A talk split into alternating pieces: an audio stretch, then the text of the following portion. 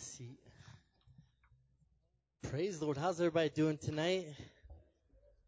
Amen. Before I get started, I want to welcome some very special people into the house.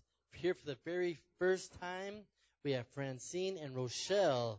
Amen. We're so glad that you decided to come and worship the Lord with us here on our Wednesday night service. And so on behalf of Pastor Danny and Sister Barbara, we are so glad that you decided to come here tonight. Amen. Now, I know earlier Sister Siobhan was trying to get us excited. Amen. And I finally realized why it feels like it's 8 o'clock already. It's because of the time change. Amen. So I looked at my watch, and I said, we should be done with church by now. So this is going to be quick. Amen. Just kidding. Just kidding. Amen. Praise the Lord. So let's go ahead and get into it. Of course, I want to thank Pastor Danny and Sister Barb for this awesome opportunity to preach here tonight. Never take it lightly when I'm behind the pulpit. Amen. And so if you go ahead and grab your Bibles and turn to the book of Second Kings, chapter 2. And, you know, some of my favorite stories in the Bible are with Elijah and Elisha. Some of my favorite, right? I love to get in there, read in the book of Second Kings, in the book of First Kings, all those stories. And not only that, the Old Testament by itself is, you know, full of stories that really speak to our lives even now. Amen. I know it's the Old Testament, but how many of you know that when you get into the Word of God, the Word of God is alive. Amen. It's able to minister and speak to us and really what I really love about the Old Testament are the characters, right? Different characters, and I really love how through the Word of God that we're able to put ourselves in some of these places and really understand that the heartbeat of God. Amen. And so 2 Kings chapter 2, and I'm going to begin reading with verse 19. Give me a loud amen when you get there. All right. The Bible reads, one day the leaders of the town of Jericho visited Elijah. We have a problem, my Lord, they told him.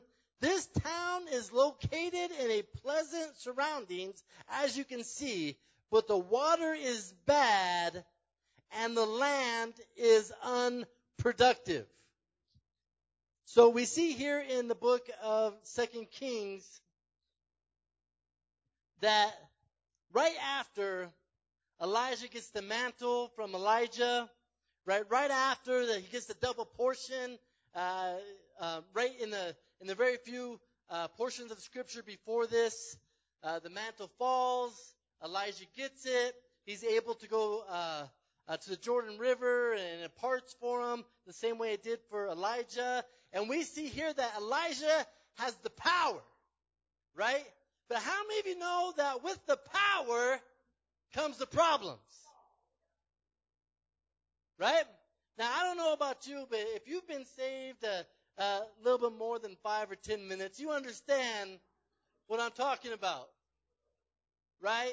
When you get an encounter with the Lord, when you have an experience with the life-changing power of Jesus Christ, then the storms of life come. Right? And that's what God uses to mold and shape us and transform us into who He wants us to be. But they come, and so when you get the power, you got to be careful. Right? Because Elijah asked for it. Right? Elijah asked for it. He said, I want whatever you got. Right? Some of us were that way. Right? Some of us, when we went into the bar, we went up to the counter, and he said, what are you having? You said, make it a double. That's the same thing Elijah said. Elijah asked him, what do you want? He said, you know what? Make it a double. I want what you got, but I want a double. And see what was happening right here. The call of God was coming upon his life. And through the situation and the journey, he receives a double portion of Elijah's anointing. But you see, let me tell you a few things about the call of God, about along this journey that we're in. You know, a lot of people have talents and gifts and different things, right? But your talents and your gifts, they just set the floor. That's where you can start from. But see, your character sets the ceiling. Right? Your talent might set you where you start at, but if you don't have the character, if you don't go through the process, if you don't live the life that God has called you to live, then you'll always be where? On the floor. Right? Let's get into this. I'm super excited about this portion of scripture. Been thinking about it all day, been praying. Really love this whole chapter, even the verses before it. But we're going to get into this portion. It says in verse 19 once again, one day the leaders of the town of Jericho visited Elijah. We have a problem, my lord, they told him. This town is located in pleasant surroundings, as you can see, but the water is bad and the land is unproductive. See, the first thing that we see here is they tell Elijah that they have a problem. But on the outside, right, they say, look around. What do you see when you look around? It's pleasant, right? How many of you ever been to Mexico? Right? How many of you ever been like on a Mexico beach?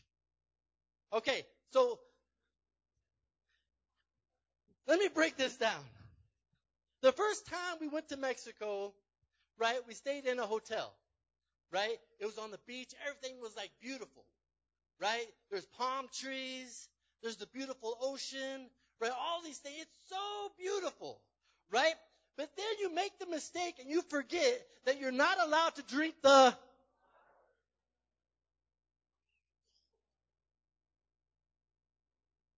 You're not allowed to drink the water, right? Everything's beautiful, surrounded by, he says, look around, look how pleasant it is. Look how much potential it has. And you can kind of see like that's like us.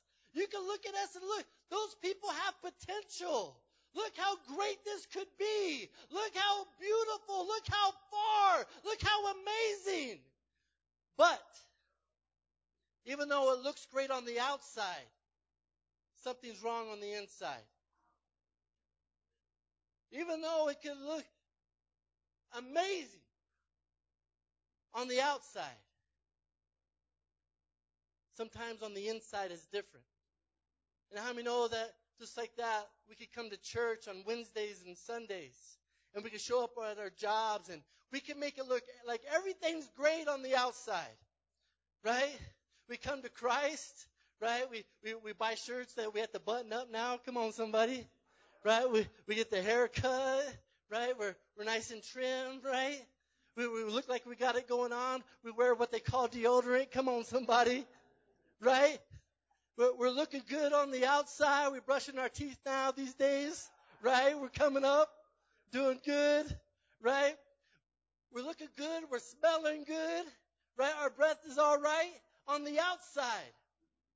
But see, sometimes what's on the outside isn't what's going on the inside, right? Just because people come to church and they look like they got it all together, and people come to church and they look like they ain't got no problems. How many of you know that it's not until we get into their lives, it's not until we reach out and talk to somebody, it's not until we're able to minister and really see what's going on that we see that on the inside, they might be falling apart, they might be lonely and depressed and have anxiety and going through the trials of their life. But it's not until we're able to reach into the inside. Listen, it doesn't matter what's on the outside. You know, when I was a teenager, I made the huge mistake, because teenagers know it all. of moving out of my parents' house. I said, I'm going to get my own apartment. Come on, somebody. About 17 years old, own apartment. Ain't no one going to tell me what to do no more, right? Got this ghetto apartment. I'm telling you this story because just recently we were scouting the land there in Roswell, and we drove by this apartment, and I was like, man, that was that apartment. This was that apartment, right? And I was like, oh my gosh, I was getting like flashbacks and I got excited. I felt the Holy Ghost. Come on, somebody. I was like, I wonder what tweaker lives in there now. Cause I know that's where I started my, anyways, let's go back to the story. So we're rolling by this apartment. It reminds me of this story. See, when I was a teenager, I used to hang around with bad friends, and I believe that if you would have asked, I was probably a bad friend also. Come on, somebody. Don't think it's just, oh, they're hanging around the back. Maybe you the bad crowd. I wasn't just hanging around the bad crowd. I was the bad crowd. Come on, somebody. And so what we did, because we thought we were cool, is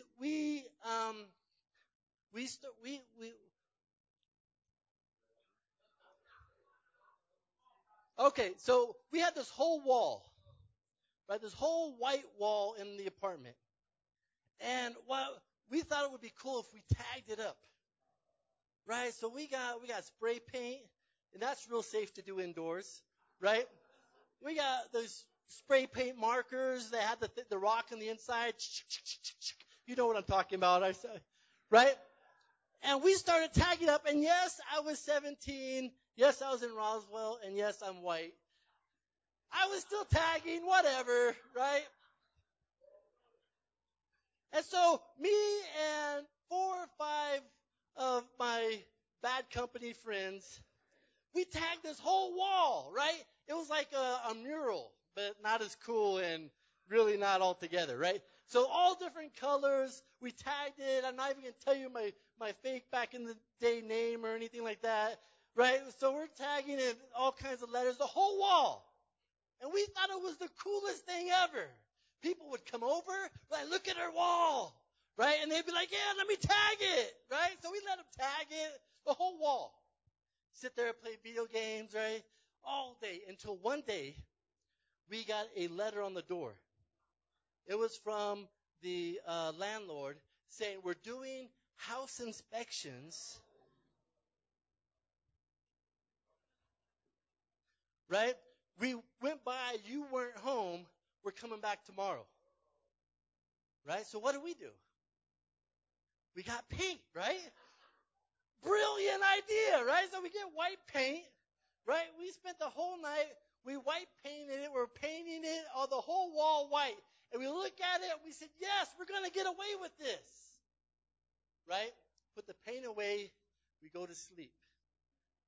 We wake up next morning with the knock at the door, right? It's the home inspection. It's the landlord. We open the door. They walk in, and immediately they see the wall. What happened overnight is all that paint bled through.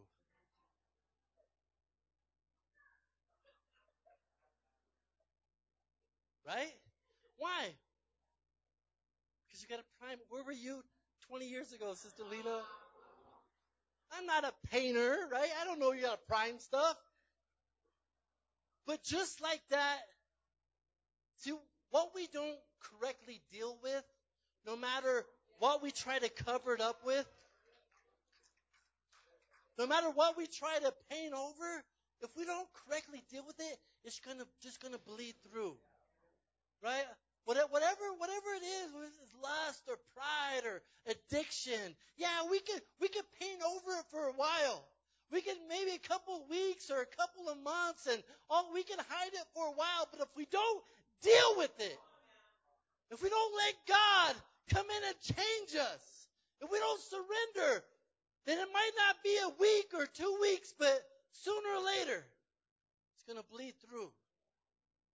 Going to bleed through, and we're going to have to deal with it all over again. Amen?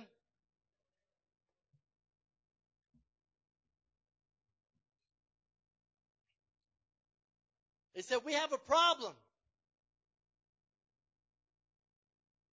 that even though everything on the outside looks good, something on the inside is wrong. See, the problem was back in Joshua 26 that there was a curse that was put on Jericho, an actual curse. So the land, the city, the very city that was having the problem had a curse on it. And see, sometimes we come to the things of God and we get saved, but we fail to realize just because we're saved doesn't mean that all of our stuff has been dealt with. Salvation is, so when we get saved, when we accept Jesus into our heart, that means that we're promised the kingdom when we pass away. But what it doesn't do, it doesn't instantaneously, what it does do, it forgives us of our sins, but what it doesn't do is remove all the junk from our heart. All the stuff, all the character stuff, all the different issues. We have to begin what they call the process, and through the process, we're able to deal with all these things. That's why when someone gets saved on the first day, it doesn't mean that we put them behind the pulpit. But they're saved. Yeah, but they got issues. We still got issues. Come on, somebody. We just might have less issues. Whoever has the least amount of it. No, just kidding. That's not true either. Okay, so through this, right? Let me get back to my notes because I got way off. Okay, so in Joshua chapter 26, a curse was put on the city of Jericho. So when we get saved, then we start to have to deal with all the junk, all the character issues, all the past stuff. And one of the things that we have to deal with are the curses that are upon our lives. Because there have been curses after curses that we brought upon ourselves by our actions. There have been curses that have been brought by generational curses. You know, there's curses that to generations, from generations to generations upon our lives. I know when I got married, I got saved, I got married, I made a promise before God that, you know what, I was going to stay married, be faithful. But my mom, she's on her fifth husband. My dad's on his fourth wife. I don't want that generational curse upon my life, right? I want to be able to stand before my children. And I'm not saying if you've been through some stuff, then you break it right now. But I want to stand before my children. I don't want them to have the same curses that my parents had, right? Breaking generational curses, curses of addiction, curses of failed marriages, curses of poverty. All these curses that have been brought upon us, either by ourselves or through generations, all these curses. You got to think right here, the city of Jericho had a curse, right? So what did they say? They told Elijah, Elijah, we have a problem. We have a curse. There's something wrong. Death and destruction. There's something wrong, something that we have to do. Right? So what they had to do was reverse the curse. And that's what you have to do in your own personal life. You have to reverse the curses off your life. Whatever they are, you got to make a declaration, a stand. Say, I'm not going to fall to the same trap that my parents fell to. That I'm not going to fall to the same trap that people in my neighborhood or people that went to school with me or my friends growing up. I'm not going to fall in the same trap. I got to reverse the curse. I got to turn it around. I'm not going out like that. Right? You look at the story of Jacob. Right? He was a thief. He was a liar. He was a manipulator. Right? Then what happened? One day, he decided there had to be a change. That no more can I be like this. No more can I still do that. No more can I still have the same name. So what happened is he got alone. Right? And see, sometimes that's the problem. We don't want to get alone. We want everybody else to fight all of our battles for us, and we can't get alone and wrestle with God. Listen, Sometimes you gotta get away from all the crowd, all the noise, and you gotta get on your knees for yourself. Right? Sometimes you gotta get a hold of God. You got to press in and say, you know what? My mom has been fighting for me all these years. My pastor's been fighting for me all these years. It's time that I take a stand and fight for myself, right? So Jacob got away, right? He separated himself. He sent all of his possessions across the river. He sent them all and said, you know what? I need to get alone. I need to get alone. So he was there alone, right? He was there, and the angel of the Lord came, and they began to wrestle. They began to wrestle. There was a struggle, right? There was a struggle, and what happened through the struggle is Jacob didn't give up. You see, there's something that happens. There is a power that comes upon you when you don't give up. See, so it's easy to give up. It's easy to throw in the towel and say it's too hard, it's too low, I can't do it. I can't do it no more. I don't know if I'm going to make it. I don't know if I can do this. I don't know if I can say no to that crack pipe. I don't know if I can say no to that girl or that guy. I don't know if I can say no to not stealing and having some integrity at my job. I don't know if I can say no, but there's some power that comes upon a man or a woman of God when they say, you know what, I'm willing to fight. I'm willing to wrestle. So there's something that when Jacob began to wrestle, right? I'm sure, because how many know that when you wrestle with the angel of the Lord, you're not going to win, right? So how do you know that when Jacob began to wrestle? See, the struggle, the wrestling he wasn't wrestling against the angel of the Lord. He was wrestling against himself. He was wrestling against himself. Are you willing to wrestle? Is it worth fighting for? Right? So you got to come to that point and say, you know what? This is worth fighting for. Right? My family, it's worth fighting for. The call of God is worth fighting for. Right? It's my salvation, it's worth fighting for. My future is worth fighting for. My family's worth fighting for. Quit giving up. Stay in the fight. Just stay in the, I know it's hard. It's hard to fight. But you don't stay in the fight because it's going to be worth it. We see here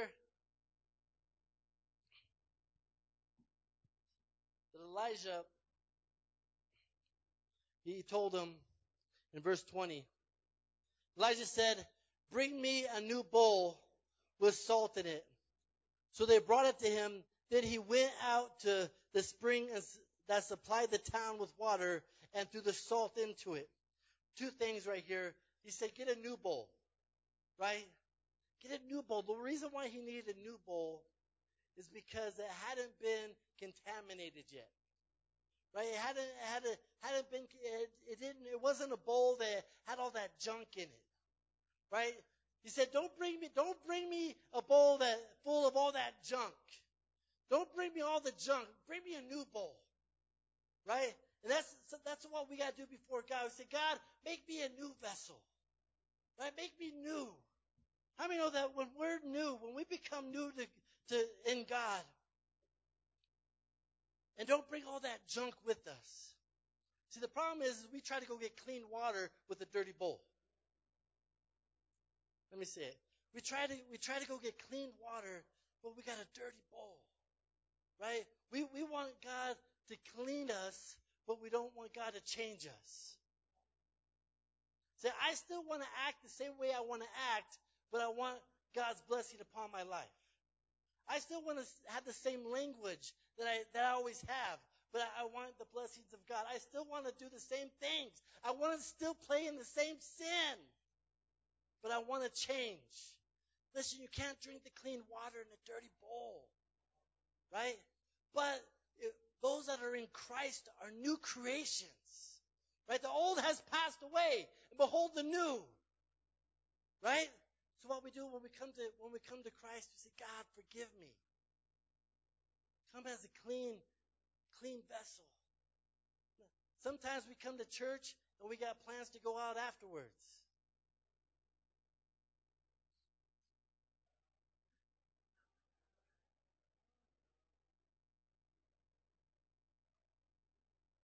Some of you might have your sin date on the calendar.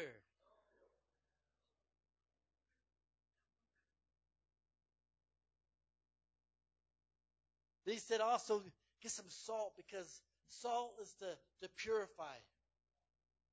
See, if we want the radical change of God breaking the curses off of our lives, we need to live a life of purity, right? So what does he do? He gets the cup, he gets the clean bowl, right? He gets the salt, and where does he go? It's in the Bible, it's right there. He goes, the Bible says that he goes to the source of the water, right? He doesn't come over here. The source is over there. He doesn't come over here where it's already ran all this way. And he doesn't just go cleaning the puddles of water everywhere. He goes to the source. And if I can get the keyboard player up. He goes to the source because sometimes we're good about dealing with all the little things. We're good about dealing the little stuff, right? Someone says, oh, you can't act like that at work no more. You'll get fired. Okay, I'll just act like that at home. Right? Deal with all the little stuff, all the cosmetic stuff, right? So it's like having a hoopty and getting into paint job.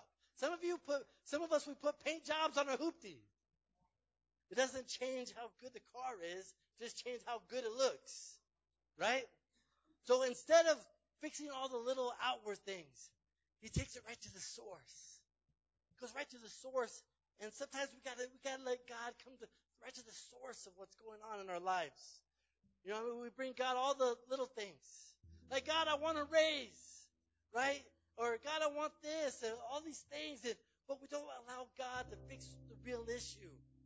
The issue of our hearts, of our character. Allow God in tonight.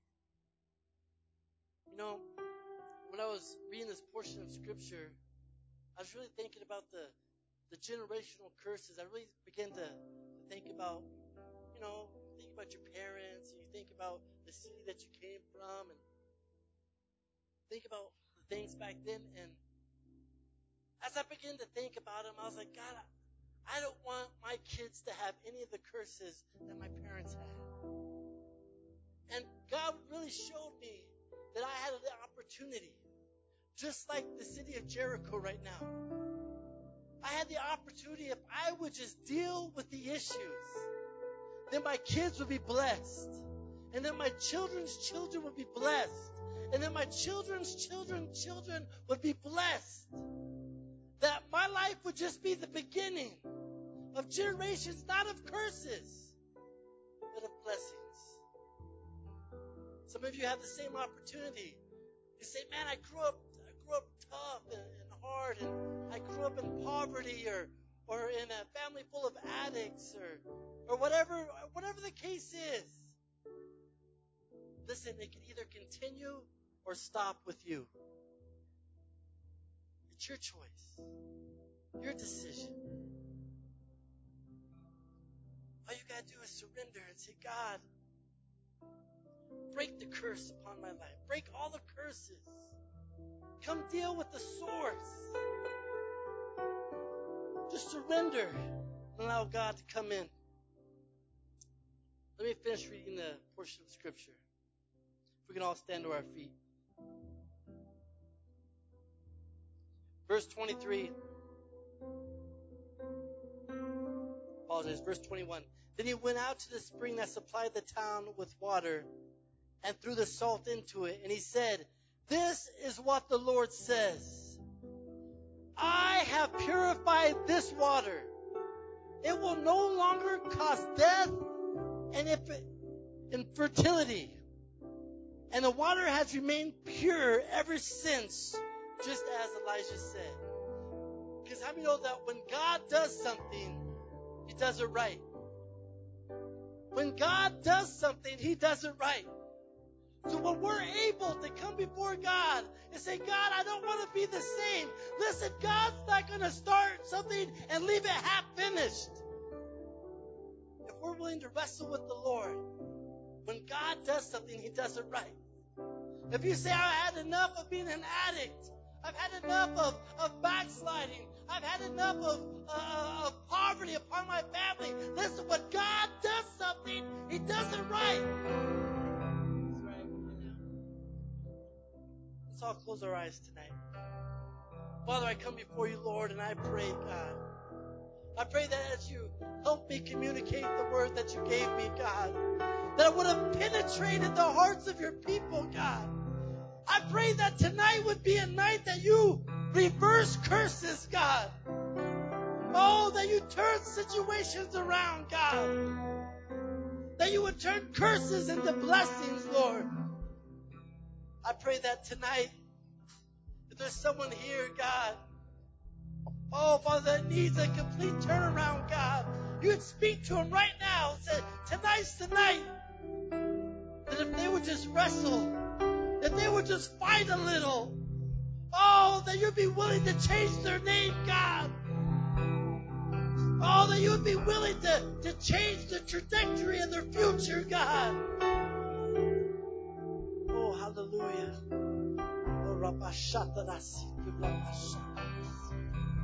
Father, we worship you. Father, we need your spirit tonight, God. Oh, Father, we need you, God. Father, I pray your spirit have full control, God, over this place, God. Move right now, Lord. If that's you and the Lord spoke to you tonight and said, I got to make a change. Maybe you're here and you say, man, I feel the curses. I'm saved, but man, the curse of poverty or marital problems or financial things or addiction. I want to broken off my life. If that's you here tonight, I want you to step out of your seat. Come to the altar. Oh, we worship you, God. Nowhere to go at the end of the road, but I know you can save me. I made some mistakes, and I am to blame. But I know you can change me. So here I am, crying out, Lord, please save me this time. I know you can. So here I am, Lord.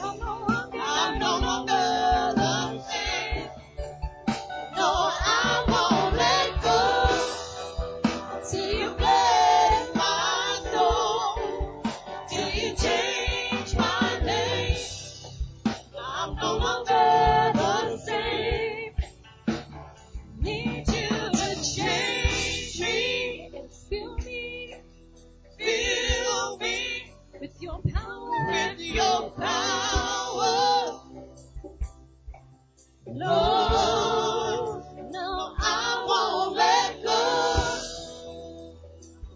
till you change me. Fill me and fill me. Lord, need you to change me and fill me with your power. With your power. Lord, no, I won't let go till you change me and fill me. Lord, I won't let go till you bless my soul, till you change my days. I'm no longer the same. No, I won't let go till you bless my soul, till you change my days. I'm no longer the same. Hallelujah. Father, we need you tonight. Oh, Rabbi Shantas.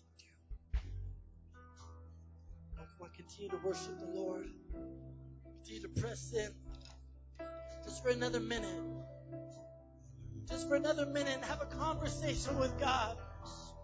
I know we're up here praying and praying for breakthrough, praying for God to turn things around. But begin to have a conversation with God. Lead up to the source. Say, God, I need you to deal with the source, God. All the things that's in my heart that I haven't dealt with in a long time. Well, there's pride or lust, insecurity. Deal with it, God. Have an honest talk with him. Say, God, I don't want to be an addict anymore, God. I don't want to backslide anymore, God. I don't want to fail anymore, God. I don't want to have a poverty mentality anymore, God. And be willing to wrestle. Say, God, I'm willing to fight, God. I'm willing to wrestle. For as long as it takes, God. All the way to daybreak if I have to, God.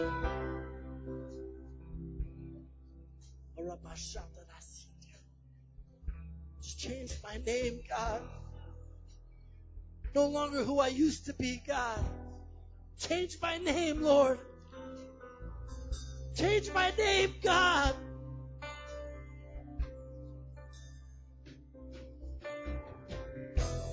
Change my name from defeated to victorious. From defeated to overcomer, God. Change my name, Lord. Hallelujah.